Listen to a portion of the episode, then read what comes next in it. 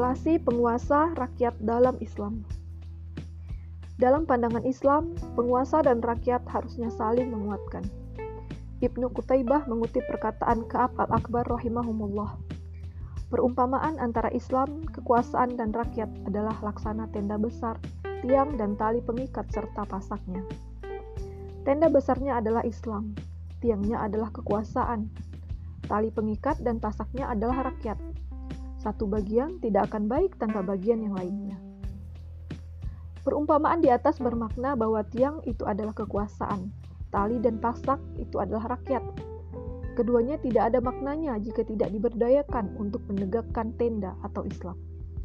Sebaliknya, tenda tidak bisa berdiri tegak tanpa adanya tiang yang dikuatkan oleh tali dan pasaknya.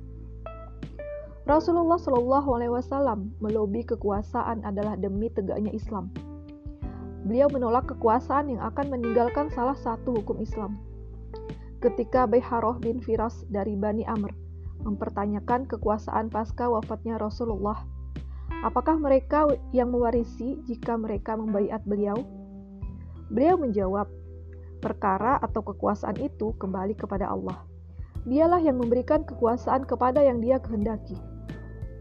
Khalifah Abu Bakar radhiyallahu an mempertaruhkan eksistensi negara dan nyawanya demi menjaga tegaknya Islam. Kemaslahatan duniawi rakyat wajib diperhatikan, apalagi kemaslahatan ukhrawi rakyat. Penguasa wajib menjauhkan apa saja yang bisa merusak akidah dan akhlak rakyat. Ia wajib mengarahkan rakyat agar taat kepada Allah Subhanahu wa taala.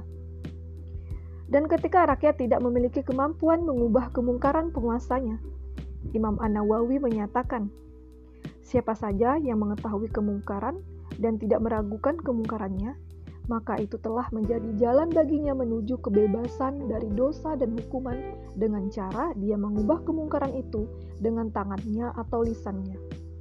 Jika ia tidak mampu, hendaklah ia membenci kemungkaran itu dengan hatinya. Dalam Islam, rakyat dan penguasa memiliki kedudukan yang sama di depan syariat. Jika terjadi perselisihan antara mereka, mereka harus tunduk pada hukum Allah Ta'ala. Allah Subhanahu wa Ta'ala berfirman dalam surat dalam Quran surat An-Nisa ayat 59 yang artinya kemudian jika kalian berlainan pendapat tentang sesuatu maka kembalikanlah sesuatu itu kepada Allah atau Al-Quran dan Rasulnya. Wallahu alam.